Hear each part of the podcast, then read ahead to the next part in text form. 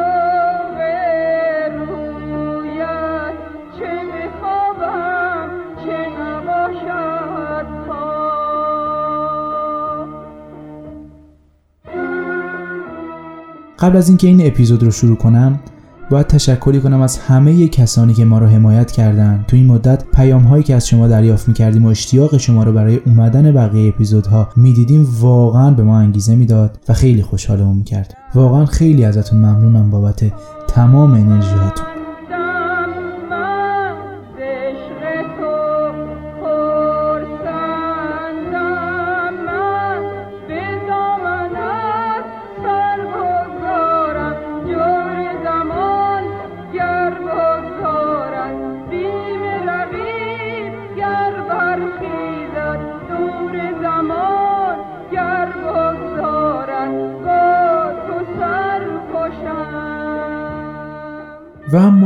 بریم سراغ زندگی اسمت باقرپور پنبه فروش بله اسم اصلی بانو دلکش اسمت بوده که ما ایشون رو به اسم دلکش می‌شناسیم و یاد می‌کنیم. که حالا در ادامه پادکست توضیح میدیم که چرا اسم ایشون دلکش شده و قضیه از چه قراره.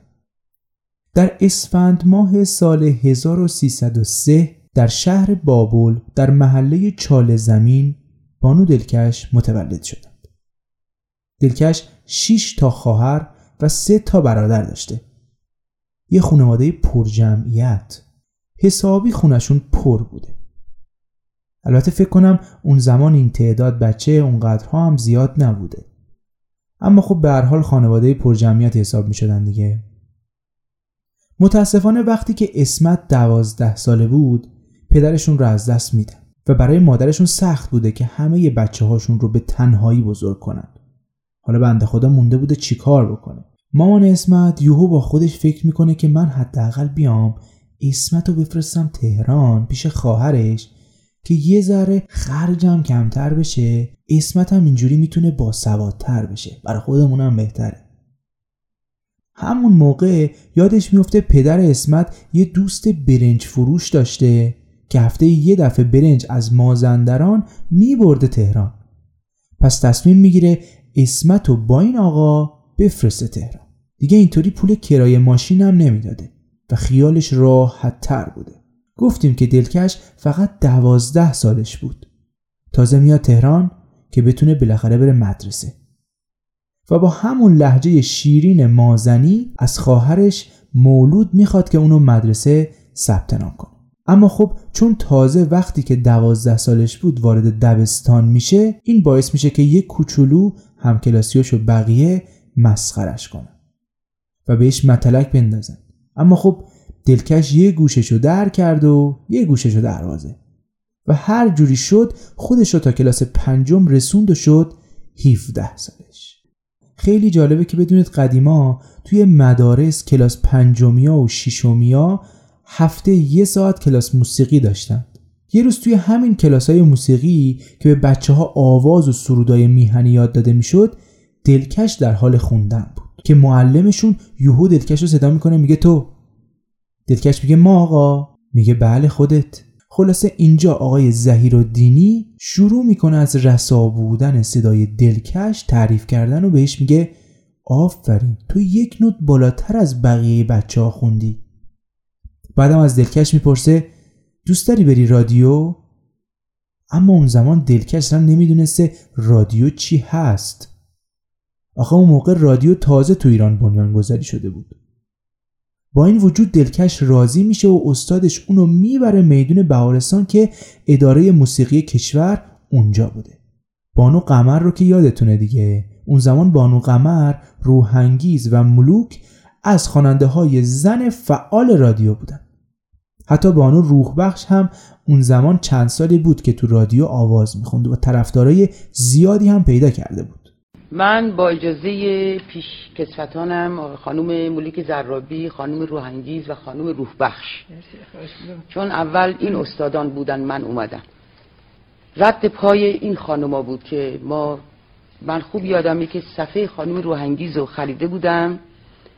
شاید در حدود 18 سالم بود. و عاشق صدای خانم روحانگیز بودم. و باعث خوانندگی من صدای خانم شد که من خواننده شدم. بذارید یه خاطره از دلکش براتون بگم. دلکش وقتی میره رادیو می‌بینه که از هر طرفی داره یه صدایی میاد. یه جا پیانو یه جا تار یه جا آواز یه ذره فضا براش عجیب میشه. حتما استرس هم گرفته بوده دیگه. زیر و دینی میبرتش پیش کی پیش روح الله خالقی. تا یادم نرفته اینم بگم که اون موقع هیئت رئیسه رادیو روح الله خالقی و علی نقی وزیری و حشمت سنجری بودن. روح الله خالقی به دلکش میگه خیلی خوب یالا بخون. دلکش هم شروع می‌کنه به خوندن یکی از سرودای مدرسه و خالقی از اونجایی که خیلی خوشش میاد فوری اسم دلکش رو می‌نویسه. و این شروع داستان. آتشی کاروان جدا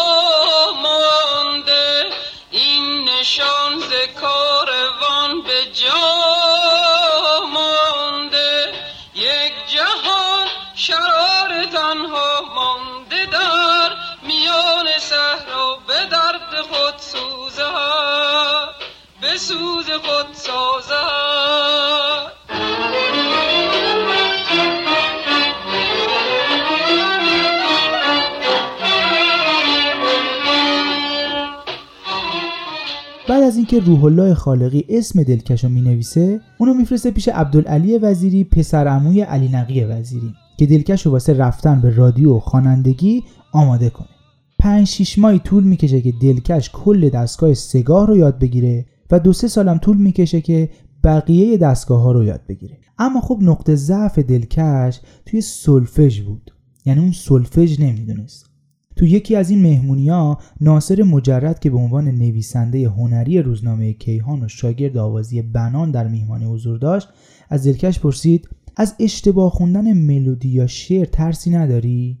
آقا جان چرا سعی نمی کنی سلفژ یاد بگیری؟ نمیترسی یهو یه چیزی رو اشتباه بخونی دشمن شاد کنی رقبا رو؟ دلکش در حالی که خنده همیشگی رو بر لب داشت صمیمانه گفت ببین ناصر خان آدم های بی سواد و کم ادعا چون تو کارشون احساس مسئولیت بیشتری دارن معمولا کمتر اشتباه می‌کنن. اشتباه مال تحصیل کرده هاست. ناصر مجرد گفت عجب استدلالی. دلکش در حالی که خنده طولانی تری کرد گفت بله قربان به ما میگن اسمت خانوم نه برگ چغندر. اول اپیزود بهتون قول دادم که تعریف کنم که چی شد که اسمت باقرپور پنبه فروش لقب دلکش رو گرفت. و از اون به بعد همه اون رو با این اسم شناختن. دلکش اسم یک گوشه تو دستگاه ماهوره که توی تک تحریرها توضیحش دادیم که دستگاه ها چیه گوشه ها چیه که می‌تونید بهش مراجعه کنید.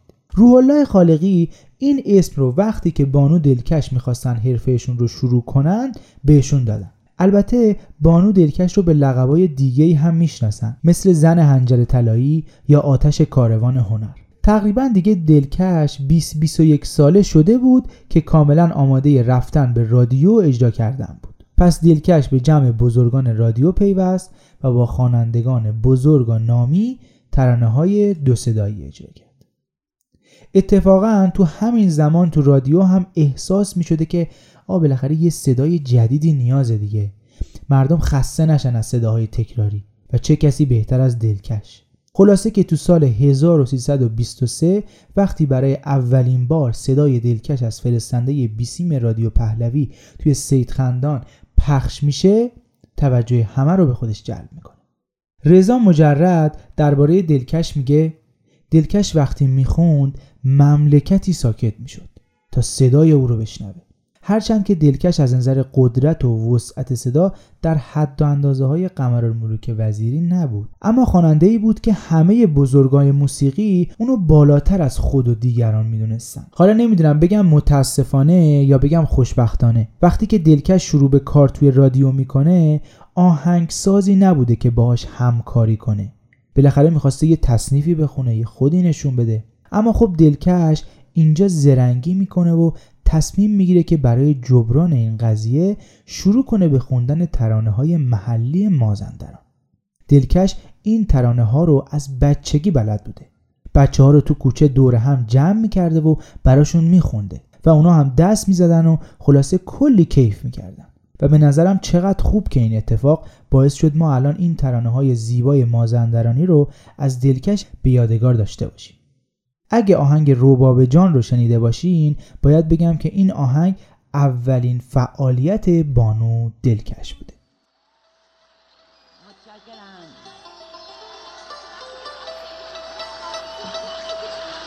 قربون شما. بله. خواهش می‌کنم. قربون شما. خواهش می‌کنم. من یک مازندرانی به اسم رباب جان حتما مازندرانی داریم اینجا.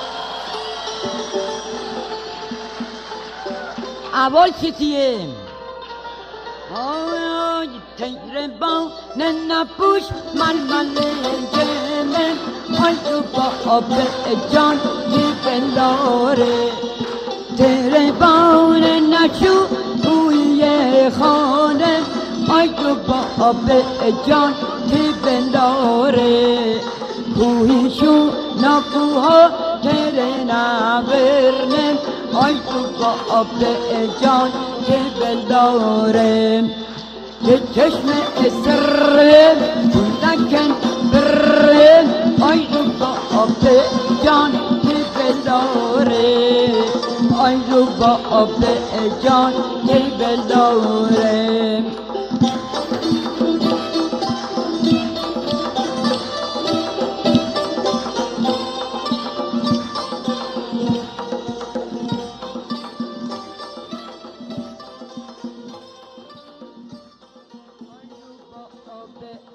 خیلی زود مردم عاشق دلکش و ترانه ها و آوازهاش میشن. جوری که هر یک شنبه که دلکش تو رادیو اجرا داشته جلوی ساختمون رادیو غلغله می‌شده که بیا و ببین. همه می‌خواستن دلکش رو ببینن. مردم براش نامه می نوشتن که تو رو خدا بازم میشه این ترانه مازندرانی دو سه هفته پیشو برامون بخونی؟ هفته یه بار توی یه برنامه نیم ساعته به اسم ارکستر شماره دو بانو دلکش اجرا داشته. اگه براتون سواله که چرا اسم برنامه ارکستر شماره دوه چرا مثلا ارکستر شماره هشت نیست؟ باید بگم که از اونجایی که یک شنبه ها نوبت این برنامه بوده و یک شنبه ها دومین روز هفته است اسم این برنامه شده ارکستر شماره دو که از قدیمی ترین برنامه های رادیو حساب می شده. بذارین یه ذره بیشتر براتون راجع به این برنامه بگم. رهبرای این ارکستر کیا بودن؟ مهدی خالدی، جواد لشکری، حسین یاحقی، مجید وفادار، پرویز یاحقی و علی تجویدی. حالا که حرف از رادیو و اجراهای دلکشه بذارید یه خاطره از پرویز خطیبی براتون تعریف کنم. پرویز خطیبی تو دفتر خاطراتش اینجوری می نویسه. برنامه همیشگی ما بعد از نهار چرت زدن تو هوای دلنشین باغ فردوس تجریش بود. زرابادی مسئول ارکستر شماره دو رادیو ویولون رو بر می داشت و دلکش هم آهنگی زمزمه می کرد و می گفت این آهنگ چطوره؟ و ما اظهار نظر می کردیم. دلکش با علاقمندی می‌گفت مایی سگاهه. با ریتم سنگین محشر میشه. نظر تو چیه؟ و تو یکی از همین روزا بود که شعر و آهنگ نمیترسی به وجود اومد.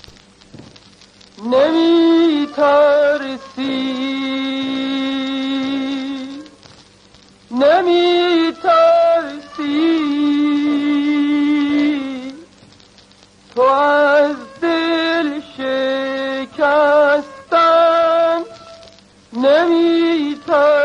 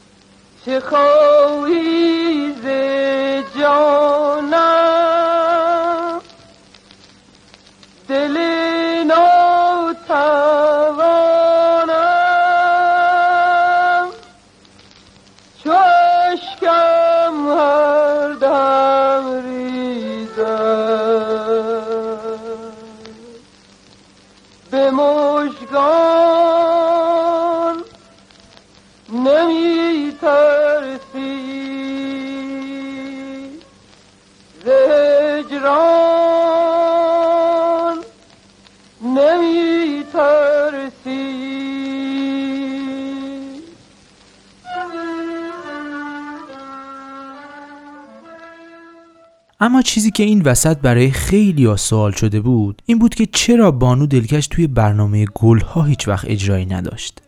البته ما یه جایی خوندیم به خاطر مشکلاتی که بانو دلکش با داوود پیرنیا داشت. هیچ وقت حاضر نشد تو این برنامه شرکت کنه. یه جایی هم بین تحقیقایی که می‌کردیم خوندیم دلکش تو یکی از مصاحبه هاش گفته من برنامه گلها رو خیلی دوست دارم و اگه شبها منزل باشم حتما گوش میدم.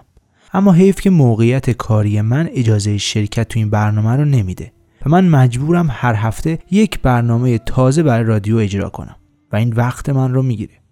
البته حقم داشت که بگه وقت من رو می‌گیره. آخه دلکش توی سینما هم فعالیت داشت. بله سینما. اواخر دهه 20 شمسی بود که دلکش به اوج شهرت و محبوبیت خودش در موسیقی رسید و اینجا آقای اسماعیل کوشان کارگردان مشهور ایرانی متوجه دلکش میشه و اونو راضی می‌کنه که وارد سینما بشه. و این انتخاب آقای کوشان واقعا هم کار خودشون می‌کنه. دلکش تقریبا 13 فیلم سینمایی بازی کرده که فروشای عجیب غریبی هم داشته. مثلا اولین فیلمی که دلکش بازی می‌کنه اسمش شرمسار بوده. این فیلم با دیویز هزار تومن فروش به پرفروش ترین فیلم اون سال تبدیل میشه. خیلیه ها. برای اون موقع خیلیه. حتی دلکش با بانو قمر هم یه فیلم مشترک بازی می‌کنن به اسم مادر و این دومین بازی بانو دلکش در سینما بوده. و جالب اینه تهیه کننده این فیلم یعنی آقای رشید یاسمی همسر اول دلکش بوده.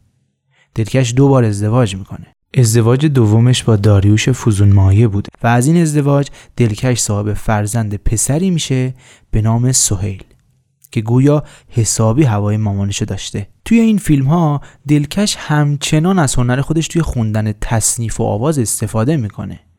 که توی همین جریانا بوده که همکاری دلکش با مهدی خالدی شروع میشه. دلکش قبل از آشنایی با مهدی خالدی که ایشون از آهنگسازان خوب موسیقی سنتی هستند توی یه مهمونی با جمشید شیبانی که تو سبک موسیقی پاپ کار می‌کرده آشنا میشه و مدتی هم باش همکاری داشته. اما خب بعد مدتی دلکش از موسیقی پاپ بیرون میاد. و همکاری طولانی مدتش رو با مهدی خالدی شروع می‌کنه. مهدی خالدی تو یکی از خاطراتش تعریف می‌کنه که همیشه از همراهی آواز با ویولون فرار می‌کردم تا مبادا احترامات مرحوم سبا تخفیف پیدا کنه. اما یک شبی سروان آژنگ دستور داد و گفت اگه آواز نزنی اخراجت می‌کنم. اولین آوازخانان درجه یک که با اونها همکاری داشتم خانم دلکش و آقای بدیزاده بودن. اوج همکاری دلکش و مهدی خالدی مربوط میشه به تصنیف آمد نوبهار که نزدیک به دو دهه عیدای نوروز از رادیو و تلویزیون پخش می‌شد.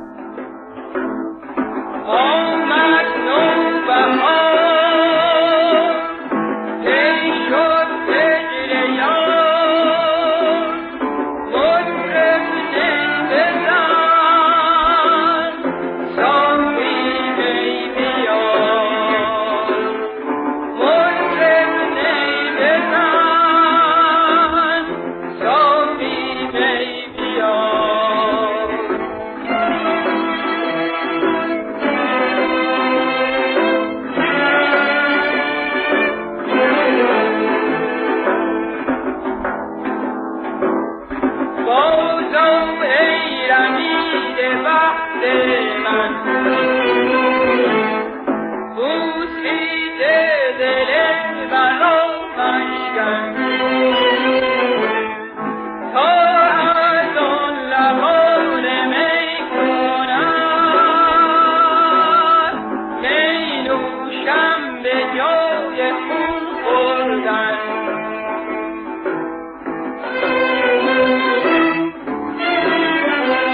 یادتونه گفتیم اون موقع که دلکش وارد رادیو می‌شد آهنگساز خیلی کم بوده؟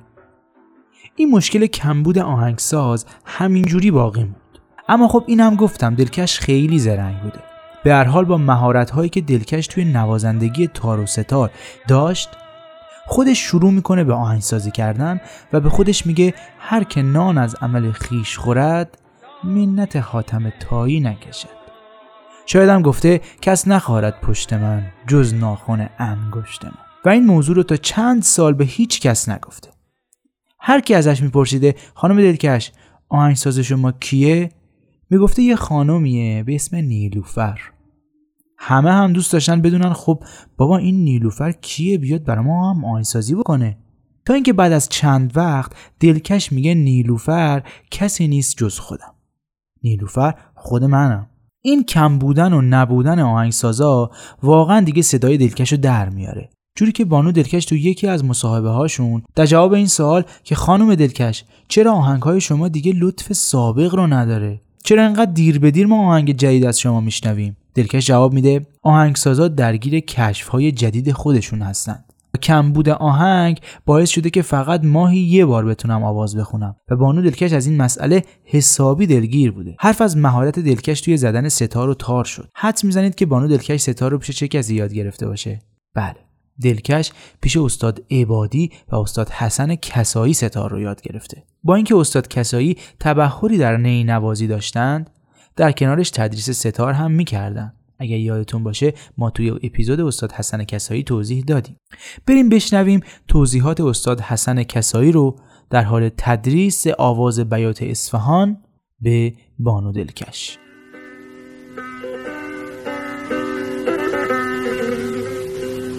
تیکه خجسته به وسیله خانم دلکش خونده شده است در یه صفحه‌ای که در قیابم به حضور تو چه گفته رقیب؟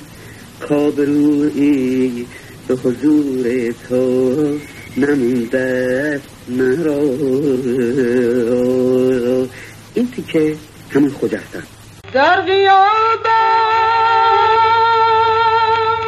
به حضور تو چه گفت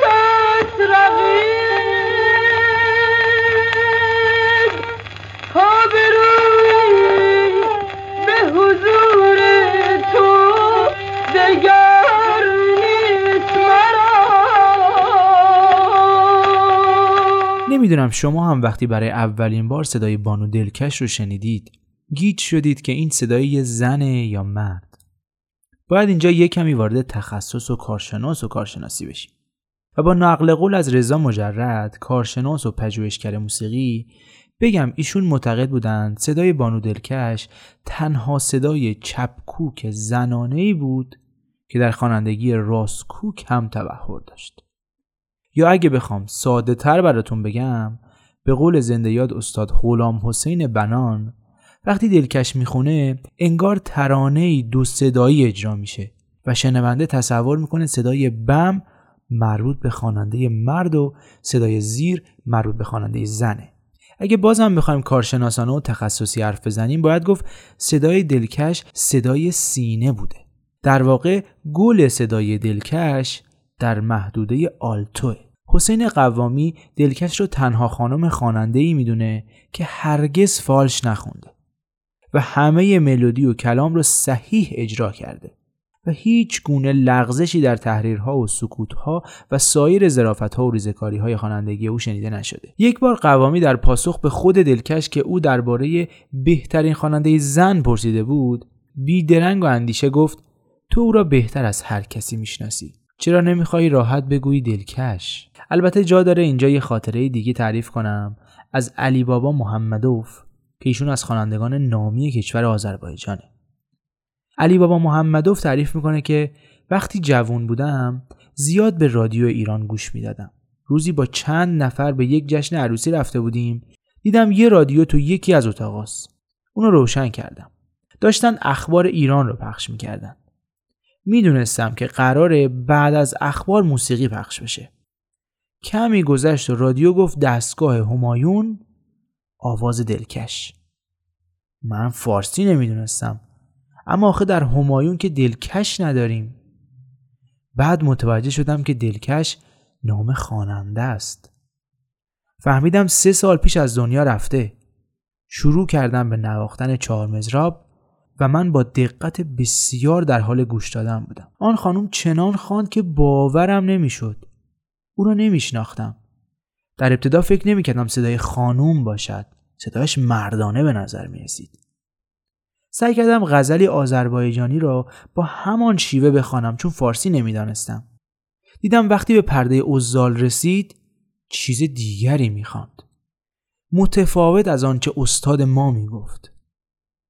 آواز دلکش تمام شد اما من وسیله ضبط همراه نداشتم. به مدت نیم ساعت نحوه اجرای او را تکرار کردم تا در مغزم حک شود. روز بعد در کلاس به استاد گفتم شما ازال را یاد می دهید اما اشتباه یاد می دهید. استاد با داد و بیداد و فریاد گفت باز این شروع کرد. پس درستش چجوریه؟ و بعد بیداد رو همون جوری که از رادیو شنیده بودم خواندم. در حالی که اسمش رو هم نمی‌دونستم. آواز همایون رو همون جوری که از رادیو با صدای دلکش شنیده بودم خوندم. استاد گمان کرد مرا به تمسخر گرفته. بعد احمد احمدخانی را صدا کرد و گفت بیا ببین علی بابا چی می‌خونه. بار دیگه همون گونه آواز را خوندم. این بار قشنگتر از دفعه اول شد. احمدخانی به استاد گفت می‌دانم در همایونه اما نامش رو نمی‌دونم. استاد گفت اسمش بیداده biraz keçdi dedi ki dəstgah Humayun avazı dirkeş mən də fars dili bilmirəm axı Dəstgah dedim, ay Allah, bu dəstgah Humayun dedi. Biz avazı dirkeş, ya Humayunda dirkeş yoxdur axı. Axı da dirkeş oxuyandır. Şahın oxuyanı olub. Bu yaxında rəhmətə gedib. Mən İrandan öyrəndim. Bir üç il bundan qabaq rəhmətə gedib. Hə. Başladılar çar mizrab çalmağa, onlar rəng çalmağa, çar mizrab çaldılar, çaldılar. Gördüm Humayun çaldılar. Humayun çaldılar. İndi mən bir diqqətlə qulaq asıram. Ya Çünki ağa da bizimlə Humayun keçir. Görüm ağa necə oxuyur, bu necə oxuyur. Bəli, bu başladı. Humayun başladı.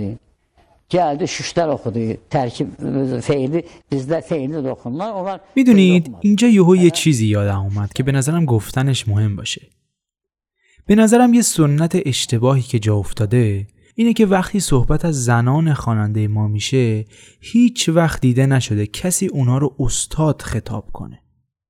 با اینکه ما بانوی خواننده مسلط به آواز کم نداریم از بانو قمر بگیر تا بانو دلکش و بانو روحانگیز و خیلی دیگه از هنرمندان اون زمان دلکش، مرزیه، فتانه و خیلی های دیگه اجازه آواز خوندن همراه تصنیف داشتند.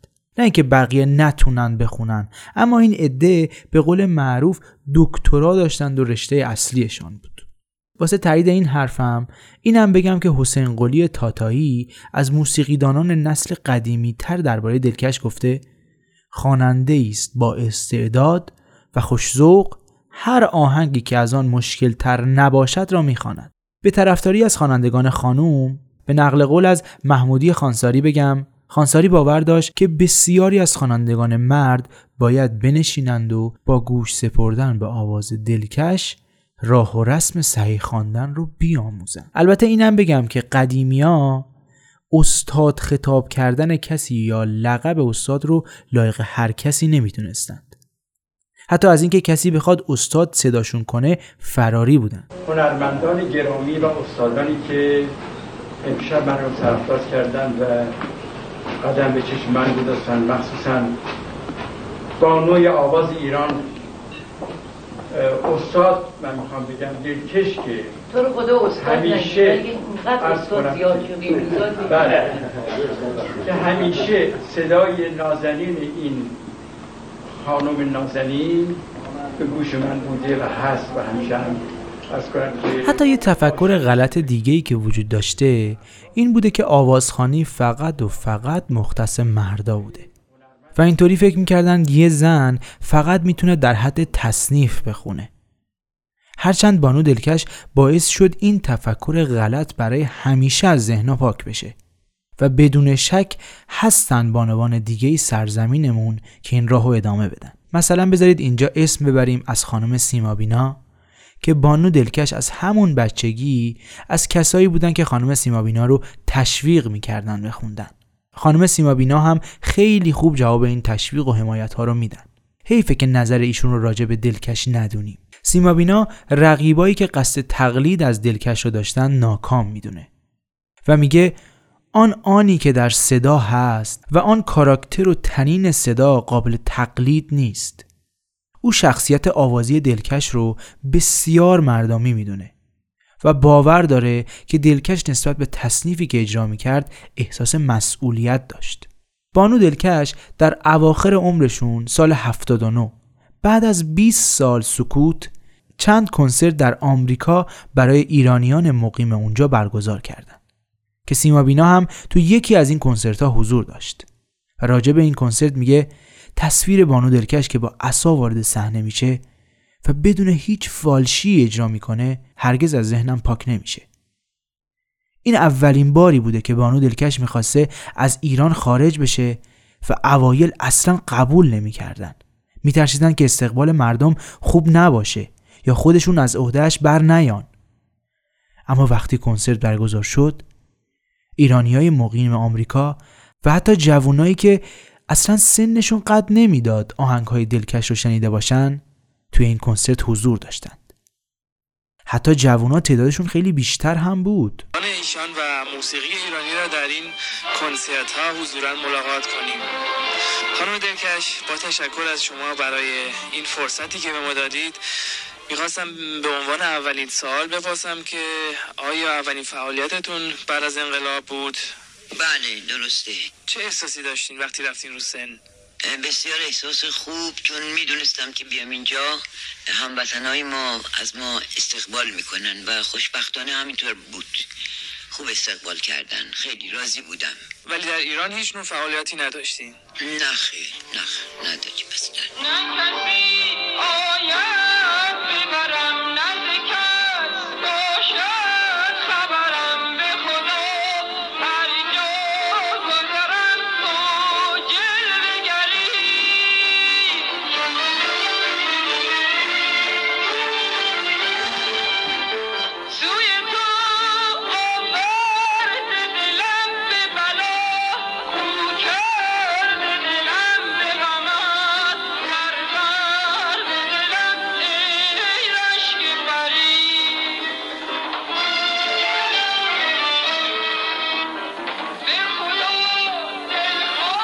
شما از کی فعالیت هنریتان را شروع کردین؟ می‌خوام بگم که خب شما که اصلا به دنیا نیومده بودین یه نیم قرنی پنجاه سال پیش من کار هنریمو شروع کردم با اولین آهنگ محلی به اسم رباب جان. من با این ترانه من تقریبا معروف شدم بعد دیگه آقایون بران ترانه ساختن.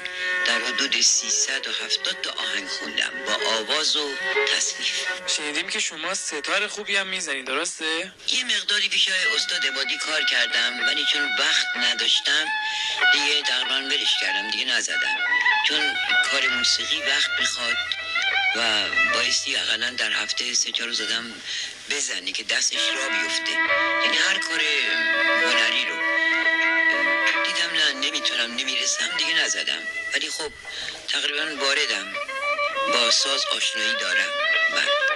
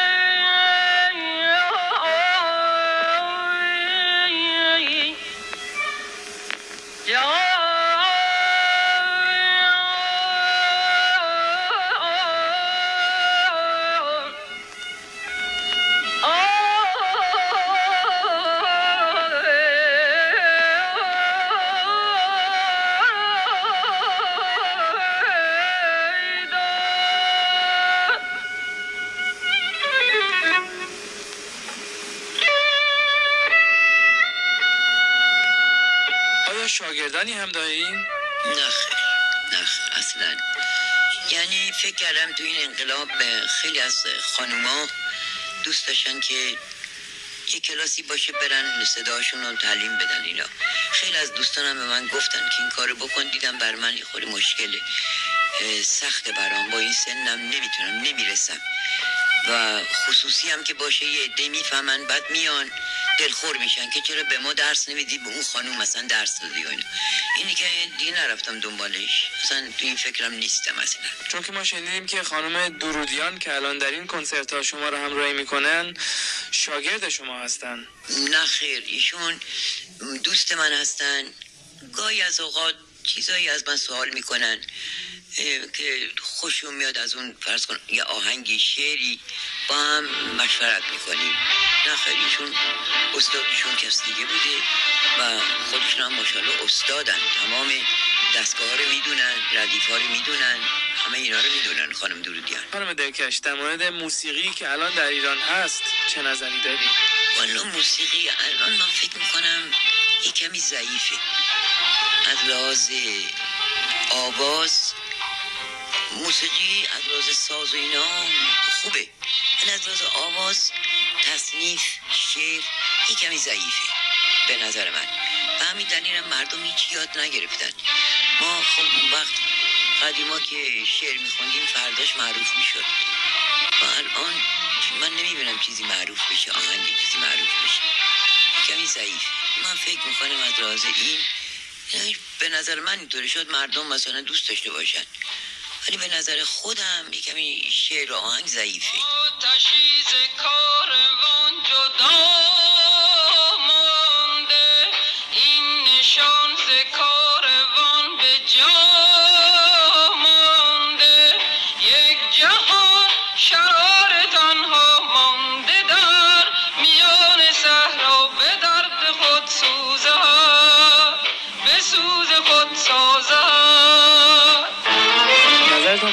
جوانانی که مثل خود من عاشق موسیقی ایرانی هستن چیه؟ چون که این موسیقی زیاد طرفدار جوان نداره. بله. بسیار عالی. من می‌بینم الان جوان ها بیشترشون رو آوردن به موسیقی اصیل ما. چه خانوما چه آقایون. خیلی هم خوبه. بسیار عالیه. قدیم اینطور نبود. الان خیلی بیشتر شده. خیلی. بسیار عالیه. خیلی خوشم اومد که به جوان ها الان این کنسرت من خیلی جوان بودن. حالا شما خودتونم دیدین. جوان ها بیشتر از پیرا بودن. و خیلی خوشحالم از این جریان. خیلی ممنون خانم درکش که وقتتان را به ما دادین و تونستیم این گفتگو را با هم داشته باشیم. تشکر می‌کنم. بعد از 20 سال سکوت باید اشتیاق مردم برای شنیدن صدای دلکش واقعا توصیف نشدنی باشه. از اونجایی که بانو دلکش آخرای سال 48 خودشون رو تقریبا بازنشسته اعلام می‌کنن جواد بدیعزاده از دلکش به خاطر بازنشستگی زود هنگامش در خوانندگی گله می‌کنه و میگه اسمت جان تو دارای بهترین صدا بودی و هستی. چرا خواندن رو کنار گذاشتی؟ حتما برای شما هم سواله که چرا انقدر زود. باید بگم به خاطر شرایط جدیدی که داشت تو جامعه پیش می اومد و ممنوع شدن صدای زن در ایران. و همینطور بانو دلکش می‌خواست تو اوج خداحافظی بکنه. اما خب صد درصد مردم هنوز دوست داشتن صدای بانو دلکش رو بشنون. بعد چند ماه از نبودن بانو دلکش در رادیو و بیخبری شنوندگان از او سال 51 از طرف رادیو به منزل دلکش میرن تا درباره علت غیبت طولانی مدت او سوال کنند. در جریان همین گفتگو دلکش همراه نی محمد موسوی آوازی رو در مخالف سگا می‌خونه و آمادگی خودش رو به شنوندگان نشون میده. اولین سوال این است که به خاطر اینکه شما گفتین کجا هستین ما می‌خوایم از شما بپرسیم کجایی؟ یعنی چی کجا شما کجایی؟ من برو تو خونه دیگه خستگی در می‌کنیم تقریبا میدون گذاشتیم برای جوانا یه کمی کمتر شده فعالیت من. خب همین میگم کجا هستین شما. بله. چرا دیر به دیر میای؟ اقلا دیر به دیر بیای. این دیر به دیری که میگین میدون رو گذاشتین برای جوونا بیاین اقلا. شما اصلا مدتی نمیاین اصلا. خب چرا میاییم منتها شما رو نمیدم چجوری میشه. شما من نمی‌بینی یا من شما نمی‌بینم؟ چجوری در رادیو؟ من دارم از طرف مردم حرف می‌زنم. اونا می‌خوان شما زود به زودتر بیاید. بله. نامه ها میاد مردم سراغ می‌گیرن. ما مجبور شدیم با دستگاهمون بیایم. منزل شما علت بپرسیم برای مردم. نه کسی آید ببرم نزد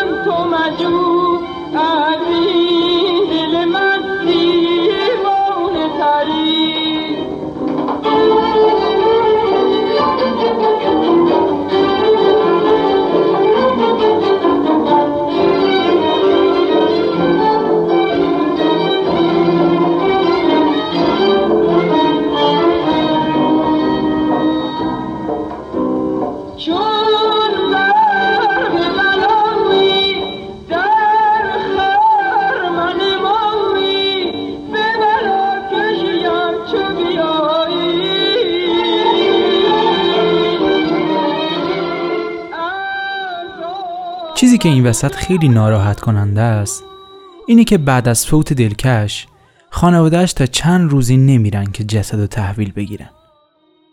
میگن که پسر دلکش تصمیم داشته که مادرش رو در امامزاده طاهر کرج دفن کنه.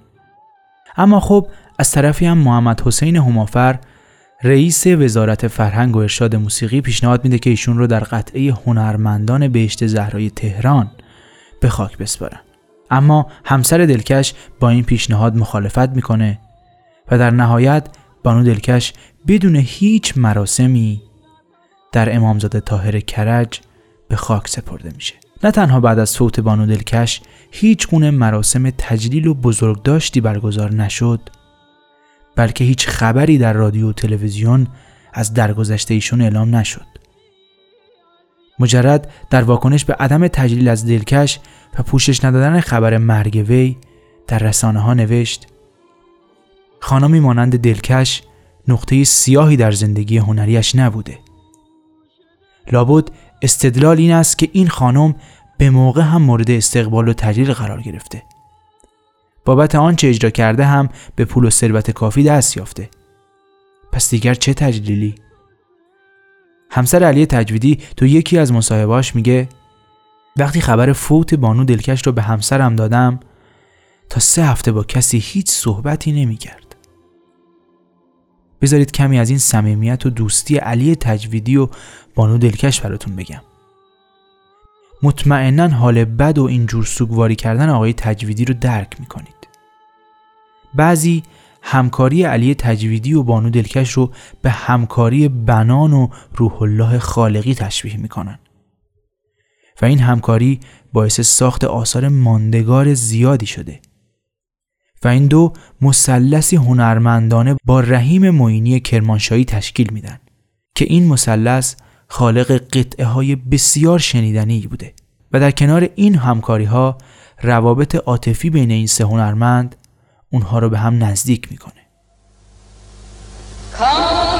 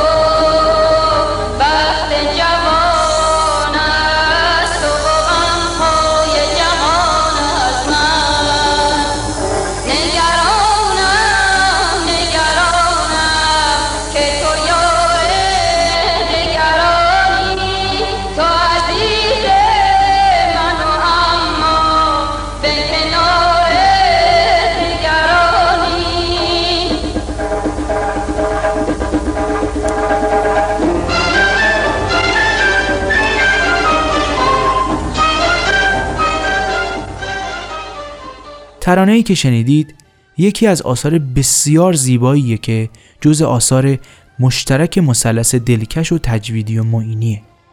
علی تجویدی وقت زیادی رو صرف ساختن آهنگ هاش می‌کرد.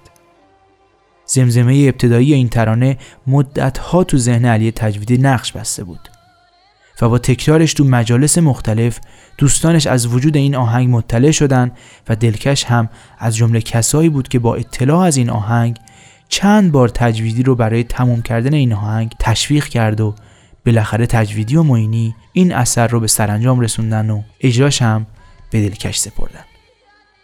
این ترانه که نه کاملا غمانگیز و نه کاملا شاده تو یکی از برنامه های صبح جمعه رادیو اجرا میشه و مورد استقبال قرار می‌گیره.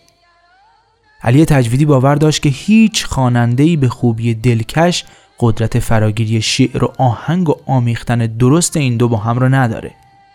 و حتی پیشنهاد داد تا دلکش باید برای تحصیل موسیقی به اتریش بره تا نابغه بزرگی موسیقی قرن بشه. اپیزود بانو دلکش رو با یه خاطره از ایشون تموم می‌کنیم.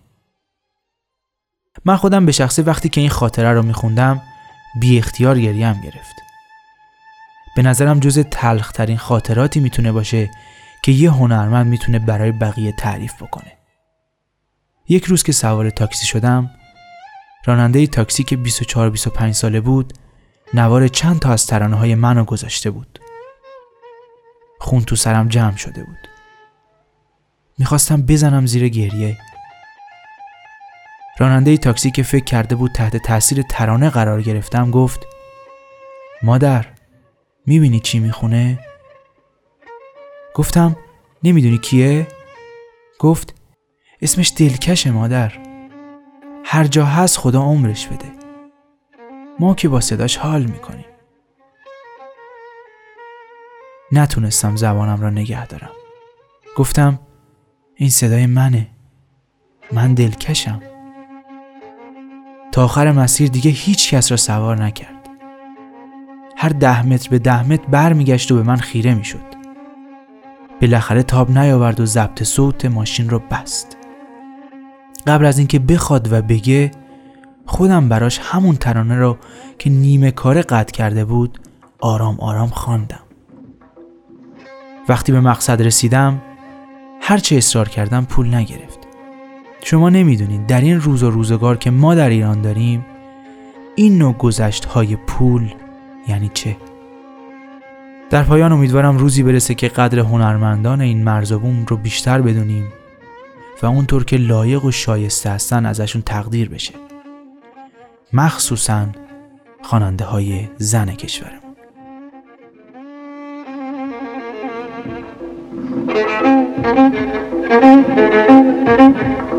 که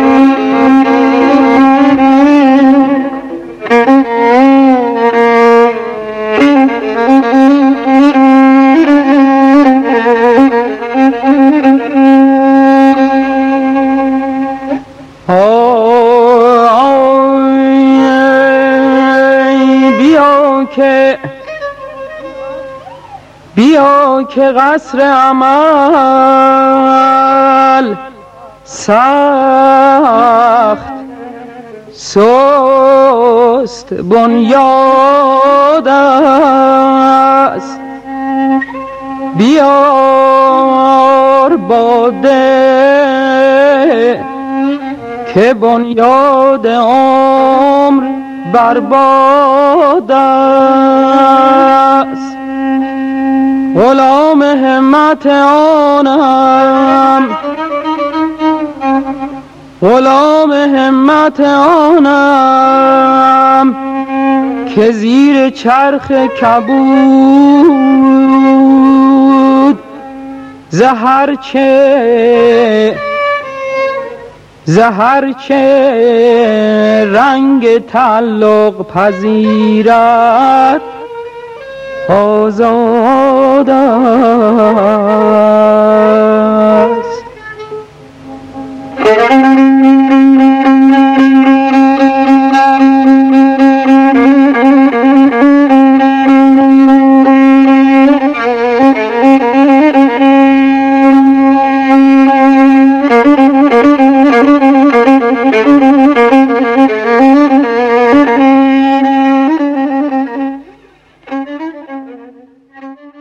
در آخر باید یک تشکر ویژه بکنم از محتاب دانشزاد که زحمت جمعآوری اطلاعات رو بر عهده داشت و ممنونم از شما که تا این لحظه با ما همراه بودید. اگر دوست داشتید از موسیقی ایرانی و اصیل ایرانی حمایت بکنید به دوستانتون این بزرگان رو معرفی بکنید. یا این پادکست رو بهشون معرفی بکنید یا از این بزرگان براشون بگید آهنگهاشون رو دانلود بکنید و گوش بدید و برای دوستاتون هم بفرستید. من هر بار یک یادآوری می‌کنم. موسیقی مارکتی موسیقی بازاری جلوی شنیدن این موسیقی ها رو گرفته. این موسیقی اگر به گوش مردم برسه می‌بینید که کسی دیگه موسیقی مارکتی گوش نمیده. موسیقی بازاری و موسیقی ضعیف گوش نمیده. چون مطمئن باشید مردم می‌فهمن چی خوبه چی بد. فقط باید یه کاری بکنیم که توی پلیلیستشون این نوع موسیقی هم باشه. چون ما مطمئنیم از این موسیقی. و مطمئن باشید خود مردم انتخاب می‌کنن توی پلیلیستشون چی رو گوش بدن و چی رو گوش ندن. این استای ما رو هم به آدرس رادیو آندرلاین چهچهه می‌تونید دنبال کنید. ما اونجا هم تا اپیزود بعدی آماده بشه به بانو دلکش می‌پردازیم به تمام اون کسایی که راجبشون صحبت کردیم قبلا می‌پردازیم و هر روز یه بیت شعر هم سعی می‌کنیم حفظ بکنیم. و یه چیز دیگه هم می‌خواستم بگم. اگر موزیسین هستید و آثار این بزرگان رو نواختید یا خواندید برای ما بفرستید یا ما رو tag بکنید در این اینستاگرام ما شما رو استوری یا پست می‌کنیم. اگر هم موزیسین نیستید و آهنگی از این بزرگان دانلود کردید و گوش دادید و استوری کردید ما رو تگ بکنید. ما در پیجمون قرار میدیم. همه اینها برای اینه که موسیقی کشورمون بیشتر شنیده بشه. ما هم مثل قطره ای از دریا تلاش خواهیم کرد و بازم ممنونم از اینکه این پادکست رو گوش دادید و اینکه منتظر اپیزود بعدی ما هم باشید.